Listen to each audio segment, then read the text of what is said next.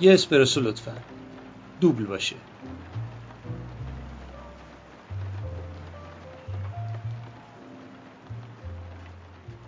سلام. نوروزتون مبارک. امیدوارم که در این روزهای آخر تعطیلات خوش و سلامت باشید و این چند روز باقی مونده به خوشی بگذرونید. من میسم قاسمی هستم و اینجا کافه پیوسته که به همراه دوستام یه روز در میون تو این روزهای تعطیلی خدمت شما رسیدیم و براتون بسته های پیشنهادی سرگرم کننده داشتیم که اگر مثل ما مسافرت نرفتید و مهمونی نرفتید و دید و بازدیدتون رو فقط به بزرگتره فامیل در حد چند دقیقه محدود کردید بتونید این روزها رو به راحتی بگذرونید. بسته پیشنهادی امروز رو با مهرک محمودی شروع می‌کنیم که یه هات چاکلت لطفا. بله همونطور که شنیدید برای خودش یه هات چاکلت سفارش داد و الانم اومد سلام مهرک روز خوبی داشته باشی. ببینیم برامون چی آماده کردی. سلام میسم روزت بخیر. من هات همون سفارش دادم اومدم نشستم سر میز. اگه ازم بپرسی چرا هات چاکلت تو که هیچ وقت هات چاکلت نمیخوردی باید بگم که درسته هم هات چاکلت کالریش بالاست می‌دونی که من چیز پر کالری زیاد خوشم نمیاد. ولی رفتم یه حساب مجازی تو بانک باز کردم.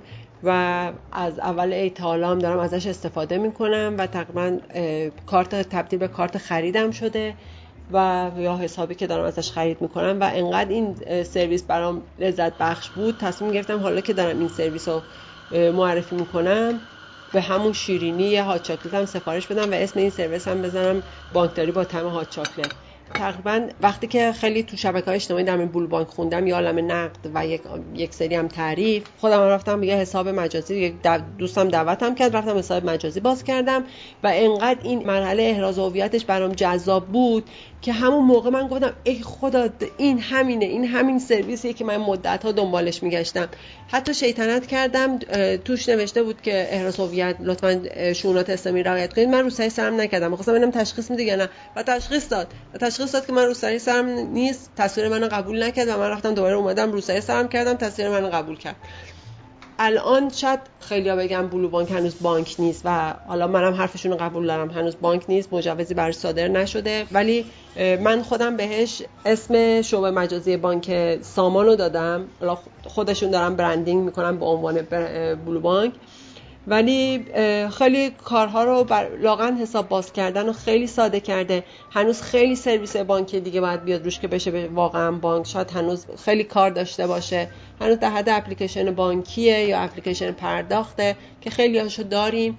ولی خب به خاطر همین هم هست که هنوز رونمایی عمومی نشده.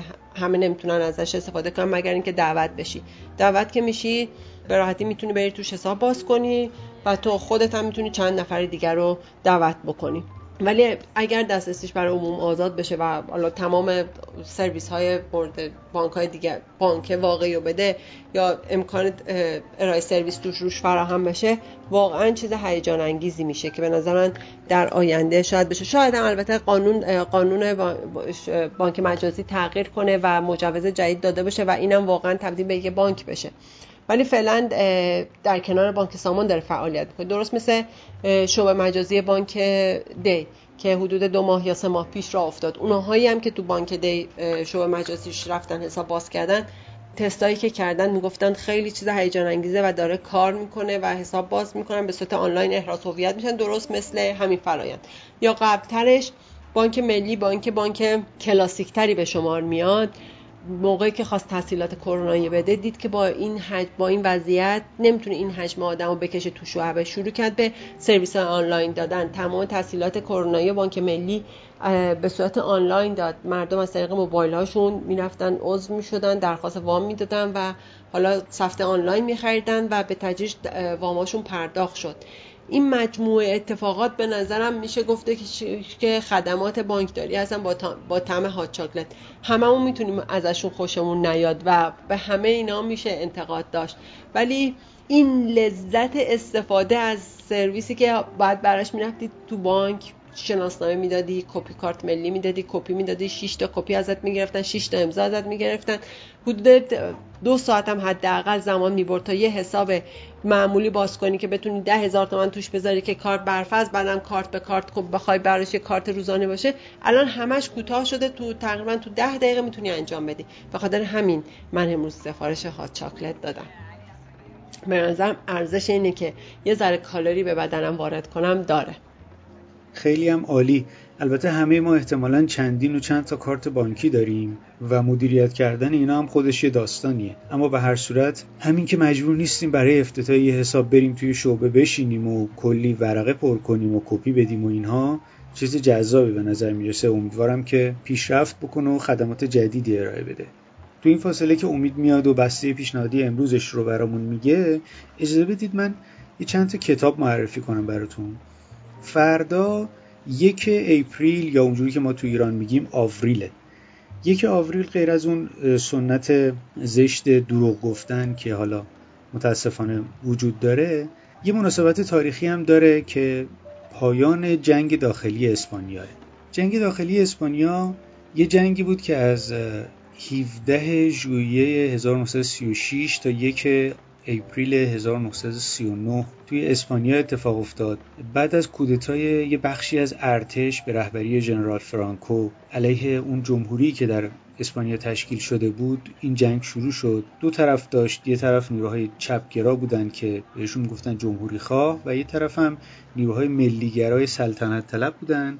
به رهبری ژنرال فرانکو که در نهایت هم البته جنگ بعد از حدود سه سال با شکست جمهوری خواه تموم شد و یک دیکتاتوری به رهبری ژنرال فرانکو در اسپانیا شروع شد که تا 1975 هم ادامه پیدا کرد خیلی از نویسنده های بزرگ اون دوران در روزهای جنگ اسپانیا رفتن به این کشور و توی جنگ همراه جمهوری خواه شرکت کردند.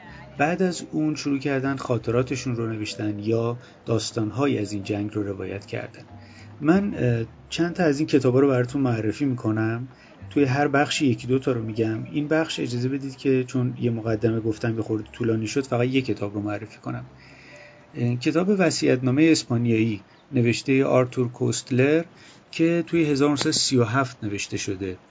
یعنی زمانی که هنوز جنگ تموم نشده بود. این کتاب دو تا ترجمه داره تو ایران. اولین ترجمهش از سیروس سهامیه متاسفانه های سهامی بهمن 99 فوت کردن. یه نسخه دیگه از این کتاب هست که به عنوان گفتگو با مرگ ترجمه شده. با ترجمه نصرالله و خشایر دهیمی که سال 90 منتشر شد و احتمالا این نسخه الان راحتتر توی بازار پیدا میشه. خب اجازه بدید بقیه کتابا رو حالا توی فرصت بعدی معرفی بکنم. بریم ببینیم که امید امروز برامون چی آماده کرده. سلام امید جان. سلام. خب قراره که امروز بریم سراغ معرفی کنسولای بازی و اطلاعات مربوط به جدیدترین ابزار سرگرمی رو به گوش شنونده ها برسونیم. من قصد دارم در مورد آخرین نسل از کنسولای بازی صحبت کنم و توی این قسمت می‌خوام سه تا دستگاه PlayStation Xbox و Nintendo Switch رو معرفی کنم. اول میریم سراغ Nintendo Switch که حالا خیلی هم جدید نیست و سال 2016 فکر می‌کنم Nintendo Switch معرفی شد. نینتندو همونطور که می‌دونید یکی از قدیمی ترین ها توی حوزه کنسول های بازی و ما ایرانی ها اونو به کنسول خاطر انگیز میکرو می‌شناسیم. نینتندو کنسول بازی زیاد تولید کرده و تقریبا هیچ کدومشون اونطور که باید به نتیجه نرسید. تا اینکه Nintendo Switch رو معرفی کرد و دیگه این بار این همونی شد که باید می‌شد. Nintendo Switch طرح خیلی خاص و متفاوتی از هر کنسولی که تا حالا دیدید داره. البته به صورت کلیش همینجوری شبیه به PSP دستگاهی که متعلق به سونی بود و در واقع PlayStation قابل حمل بود. اما خب فقط ظاهر قضیه شبیه PSP اما کارکردش یا هر چیز دیگه ای که فکرشو بکنید یه ایده جدید و بسیار هم سرگرم کننده است. Nintendo Switch یه نمایشگر 6 و 2 اینچی با resolution 720 یا همون HD داره که پردازنده و همه چی هم پشت همون نمایشگرشه. دسته Nintendo Switch هم اسمش Joy-Con ه و قطعا جذابترین قسمت دستگاه همین دستشه Joy-Con از وسط نصف میشه یعنی کلا دو تیکه است که هم می‌تونین دسته رو به خود نمایشگر به دو طرف اون نمایشگره بچسبونین و روی همون تبلت شبیه تبلت بازی کنید. یا اینکه می‌تونید جدا کنید رو جداش کنید از همدیگه و جداگونه بازی کنید. می‌تونید دسته ها رو جدا کنید نمایشگر رو به تلویزیون وصل کنید در واقع و بازی رو روی تلویزیون انجام بدید و دسته هم هر کدوم رو توی یه دستتون بگیرید و ادامه داستان. یه قابی هم داره که می‌تونید دوتا دسته رو روی اون قابه بذارید و شبیه یه دسته بشه و با اون بازی کنید. کلا option زیاد داره. یکی از قابلیتاش هم اینه که بازی های ورزشی یا اکشن رو می‌تونید به صورت فیزیکی توش تاثیر بذارید. مثلا تو بازی تنیس می‌تونید وقتی دست توی دستتون هست راکت تنیس رو با حرکت دستتون به حرکت در بیارین. کلا وسیله خیلی مبتکرانه و جذابیه. بازی های مختلفی هم براش هست که دیگه مشهورتریناش در واقع Super Mario و Mario Kart Deluxe و Legend of Zelda و ایناست. اما از اون مهمتر اینکه نینتندو یه سرویسی رو معرفی کرده که کاربران سرویس آنلاینش می‌تونن بازی های قدیمی و خاطر انگیز رو مثل همون بازی های میکرو که ما ایرانی خیلی خوب میشناسیمش روی Nintendo Switch بازی کنن. قرارم بر اینه که به مرور به تعداد این بازی قدیم که روی Nintendo Switch قابل اجرا میشن اضافه بشه. قیمت این کنسول 300 دلاره که متاسفانه قیمتش تو ایران تقریبا حدود 10 میلیون و ایناست حالا دیگه خودتون حساب کنید ببینید که میارزه یا نمیارزه. اما اگر از Nintendo Switch بگذریم می‌رسیم به دو تا کنسول جذاب و معروف یعنی PlayStation و Xbox همیشه وقتی صحبت از این دوتا کنسول میشه این سوال هم به وسط میاد که کدوم بهتره. اما در جواب به این سوال باید به حرف خیلی خوبی که محسن وفا نجات سردبیر ویجیاتو یکی دو هفته قبل از رونمایی رسمی Xbox و PlayStation زد اشاره کنم. اونجا گفتش که به ما هیچ ربطی نداره که مشخصات این دوتا چیه یا سخت افزار کدوم قوی تره. اینا همه عدد و رقماییه که در نهایت به درد همون بازی ساز می‌خوره تا ببینه بازی رو برای کدوم کنسول انحصاری تولید کنه. من و شمایی که دنبال بازی کردن و سرگرم شدن و لذت بردن از بازی هستیم بهتره به همون بازی ها بچسبیم و خیلی کاری به این عدد و رقم ها نداشته باشیم. واقعا هم همینطوره. نسل جدید PlayStation یعنی PlayStation 5 و نسل جدید Xbox یعنی Xbox سری X حالا اگه سری X رو بذاریمش کنار. هر دو به شدت قوی و امکانات فوق العاده ای دارن. از اون طرف PlayStation 5 حسابی روی دسته جدیدش که اسمش DualSense کار کرده و تجربه واقعا عجیبی رو موقع بازی به gamer ها میده. این دسته یه قابلیتی داره که بهش میگن بازخورد لمسی. اینطوریه که مثلا اگر تو جاده خاکی دارید رانندگی می‌کنید اینو با دسته PlayStation حس می‌کنید واقعا. یا مثلا وقتی بارون میاد این حس بارندگی رو دسته به شما منتقل می‌کنه. و انگار دیگه واقعا وارد فاز جدیدی از کیفیت بازی ها شدیم. از طرف دیگه هم Xbox یه سرویس داره به اسم Game Pass که روز به روزم در حال گسترشه. اونم اینطوریه که شما مثلا ماهی 10 دلار میدین علاوه بر تمام بازی های انحصاری Xbox یه تعداد خیلی زیادی هم بازی third party رو می‌تونید بهش دسترسی داشته باشید که علاوه بر خود Xbox می‌تونید روی PC هم اونا رو بازی کنید. یعنی یه چیز واقعا هیجان انگیز در نهایت اینکه برای انتخاب بین دو تا کنسول Play 5 یا Xbox سری X از همه چی مهمتر اینه که ببینید بین بازی های انحصاری این دو کنسول با کدوم بازی ها بیشتر ارتباط برقرار می‌کنین و کدوم بازی ها رو بیشتر دوست دارین. باقی بازی ها برای هر دو تا کنسول منتشر میشن و واقعا تفاوت زیادی هم با هم ندارن که شما روی کدوم کنسول بازیشون کنید. اما مثلا یکی هست که بازی های racing خیلی علاقه داره.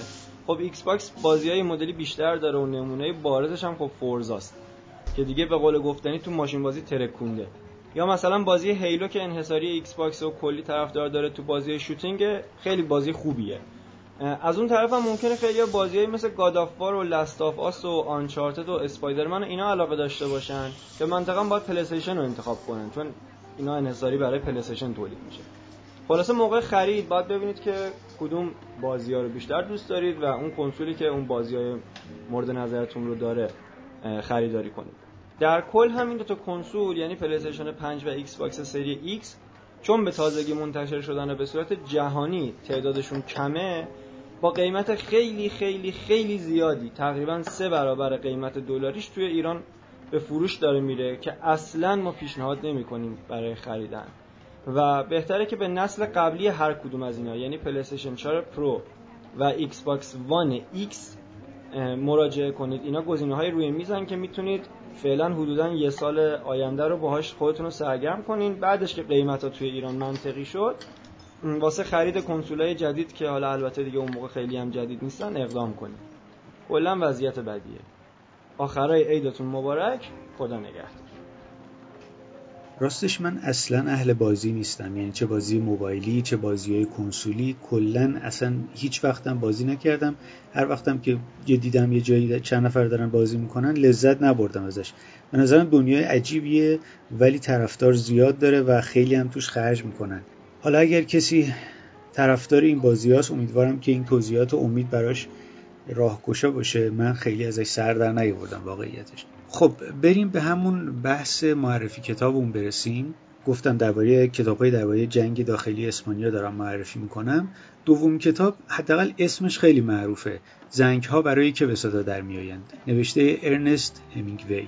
این کتاب رو همینگوی سال 1940 نوشته یعنی وقتی جنگ تموم شده بود. چندین و چند تا ترجمه داره تو ایران. احتمالا مطمئن نیستم احتمالا قدیمی ترینش مال محمود ناموره و علی سلیمی هم ازش یه ترجمه داره. با اسمای دیگه هم این کتاب ترجمه شده. مثلا ناقوس عزا در سوگ که می‌زند. ترجمه پرویز شهری. یا این ناقوس مرگ کیست؟ ترجمه مهدی قبرایی. از انتشارات مختلف هستن و فکر می‌کنم الان همشون هم تو بازار هستن. و نسخه صوتی هم دارن خیلی از این کتابی که الان دارم معرفی می‌کنم. کتاب بعدی که تو همین رابطه نوشته شده و قدیمیه درود بر کاتالونیا نوشته جورج اورول. کتاب در 1938 نوشته شده و با ترجمه عزت الله فولادوند در سال 61 با عنوان به یاد کاتالونیا منتشر شده انتشارات خارزمی منتشرش کرده. این احتمالا قدیمی ترین نسخه بازار ایران باشه و سالهای بعدم خارزمی تجدید چاپش کرد اما الان مطمئن نیستم که هنوز تو بازار هست یا نه. نسخه الکترونیکیش ولی می‌دونم که هست. اگر کسی علاقه داشته باشه می‌تونه تهیه بکنه یا حتی نسخه صوتیش رو گوش بده. اینم وجود داره. بازم کتاب بگم. نه. اجازه بدید که سونیتا اومده. خیلی معطلش نکنیم. ببینیم که سونیتا برامون چی داره. سلام سونیتا. سلام میسم خوبی؟ امروز برای کافه پیوست تصمیم گرفتم چند تا فیلم کمتر شناخته شده که مرتبط با حوزه تکنولوژی هست رو معرفی کنم. دیگه آخر تعطیلات نوروزی هم هست و هر کی هم سفر رفته باید قاعدتا تا حالا برگشته باشه. پس فرصت خوبیه که تو زمان باقی مونده یکم فیلم ببینید یا کتاب بخونید. اولین فیلمی که می‌خوام معرفی کنم سرچینگ هستش. محصول سال 2018 رتبه بیش 76 و روتنش 92 یعنی بر اساس این امتیازا میشه گفت فیلم نسبتا خوبیه. این فیلم نشون میده که چطوری از طریق فضای مجازی میشه خیلی چیزهای گم شده رو پیدا کرد. فیلم داستان پدری رو نشون میده که دخترش مفقود شده و حالا از طریق جستجو تو فضای مجازی و از طریق شبکه های اجتماعی سعی می‌کنه رد دخترش رو بگیره. این فیلم معماگونه است و می‌تونه مخاطب رو تا لحظه آخر دنبال خودش بکشونه. دومین فیلم برای کسایی خوبه که به big data یا علم داده علاقه دارند. اسم این فیلم Margin Call هست که به فارسی درخواست نهایی ترجمه شده. محصول سال 2011 هست و بازیگر خوبی از جمله کوین اسپیسی توش بازی می‌کنن. داستان فیلم در مورد شرکت خیلی بزرگی هست که در حال ورشکستگیه ولی متاسفانه مدیران از اتفاقی که داره برای شرکتشون میفته بیخبرن.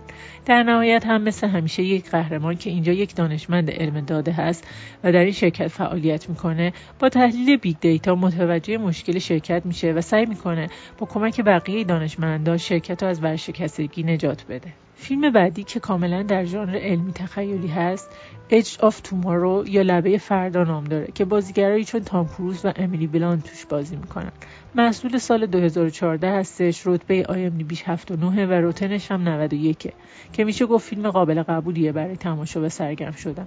این فیلم اقتباسی از رمان ژاپنی به نام فقط باید بکشی هستش. این فیلم در آینده اتفاق میافته که هوش مصنوعی همه چی رو فرا گرفته و قهرمان داستان مسئول مقابله با نژاد بیگانه هست که به زمین هجوم آوردن حالا در بین این فیلم ها بعد نیست یک انیمیشن هم که توش هوش مصنوعی و تکنولوژی روز نقش داره ببینیم. اسم این انیمیشن که محبوبیت زیادی هم داره والایه والی محصول سال 2008 هستش. رتبه آی ام دی بیش 84 و روتنش هم 95 یعنی اگه تا حالا این فیلم رو ندیدید واقعا ارزشش رو داره که ببینیدش. والی مثل انیمیشن های قبلی پیکسار با استقبال بسیار زیادی از طرف منتقدان و تماشاگران روبرو شده. در نهایت هم تو 81 مراسم اسکار جایزه اسکار بهترین انیمیشن رو دریافت کرده. کریستوفر نولان کارگردان مشهور از این فیلم به عنوان یکی از آثار الهام بخش در ساخت فیلم بین ستاره ای نام برده. پنجمین موردی که می‌خوام معرفی کنم The Great Hack هستش که در واقع یک مستند هست و همونطور که از اسمش مشخص هست داستان رسوایی بزرگ کمبریج آنالیتیکا هستش در واقع این فیلم علاوه بر اشاره به درز اطلاعات میلیون ها کاربر فیسبوک نشون میده که فضای سایبری چطوری در اختیار سیاست و سیاستمدارا قرار می‌گیره اگه به حوزه ماشین های هوشمند هم علاقه دارید پیشنهاد می‌کنم مستند A Charged Business The Future of Electrical Transport رو ببینید.